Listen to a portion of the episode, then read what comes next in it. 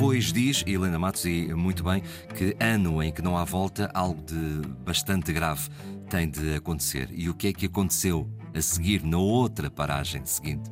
Bem, basta dizer as datas para se perceber o que é que aconteceu. Estamos a falar de 1942, uh, aliás, a interrupção da volta vai ser 42-45, e estamos a falar da Segunda Guerra Mundial.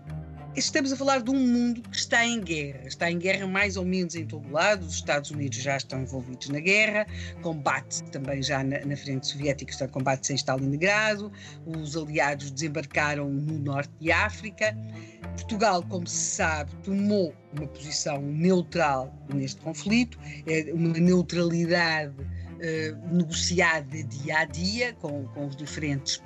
parceiros, por assim dizer, sobretudo de um lado com a Inglaterra, com a qual Portugal uh, te, tem uma aliança, e por outro lado com a Alemanha. No meio disto está a questão dos Açores, se os Açores vão pender para o lado dos aliados ou para o lado dos alemães, se pode ou não haver a possibilidade de uma invasão de Portugal.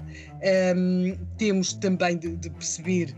que uh, esta neutralidade obriga a um crescente protagonismo do presidente do Conselho, António Oliveira Salazar, que se encontrou eh, logo no início do ano 1942 em Sevilha com Francisco Franco.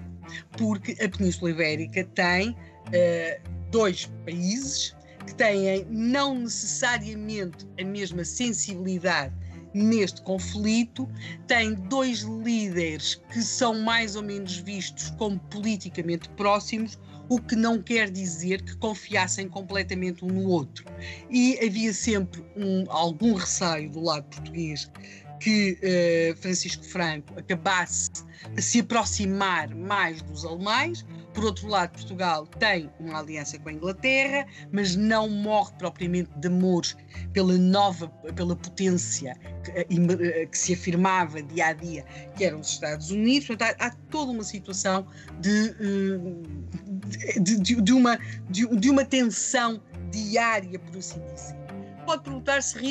seria possível, tendo em conta que Portugal até acabou por ser um espaço em paz durante este conflito, onde, eh, para onde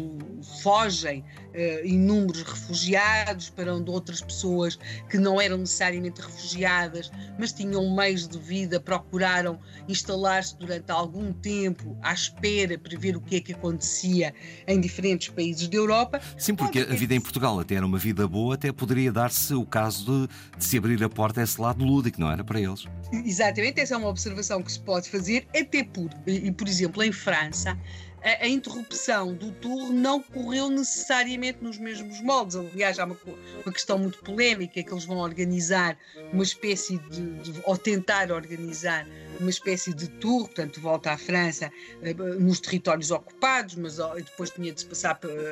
ou, indo, a certa altura também na questão do governo de Vichy. Portanto, há, há ali depois eh, vai, há uma politização enorme acerca do percurso da volta em França, depois também é interrompida, mas estamos a falar de países que estavam em guerra. Não estando Portugal em guerra, realmente a volta acabou por não ter lugar, sendo que aquilo que nós tínhamos para lá da, grande preocupação que seria o que é que poderia acontecer a alguns territórios em África, por outro lado também a questão se a Alemanha podia ou não usar uh, uma espécie de, de, corredor em Espanha para pressionar mais o governo português, havia uma questão, o, o, o, território, se quisermos, de conflito que nós tínhamos nesta, nesta Segunda Guerra era Timor, que já tinha sido ocupado pelo Japão,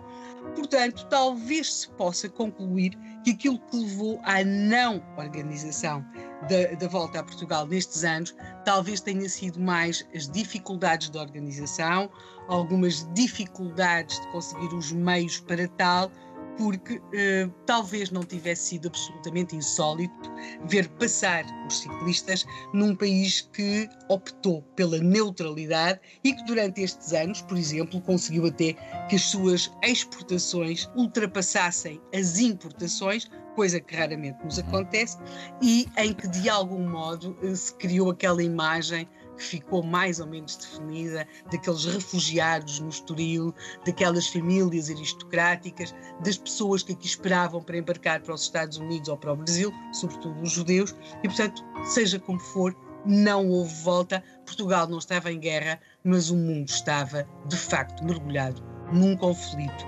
inimaginável. Tal como anunciado no início da semana, sempre razões fortes para não ver a volta a Portugal em bicicleta. E chegaremos ao ano que passou.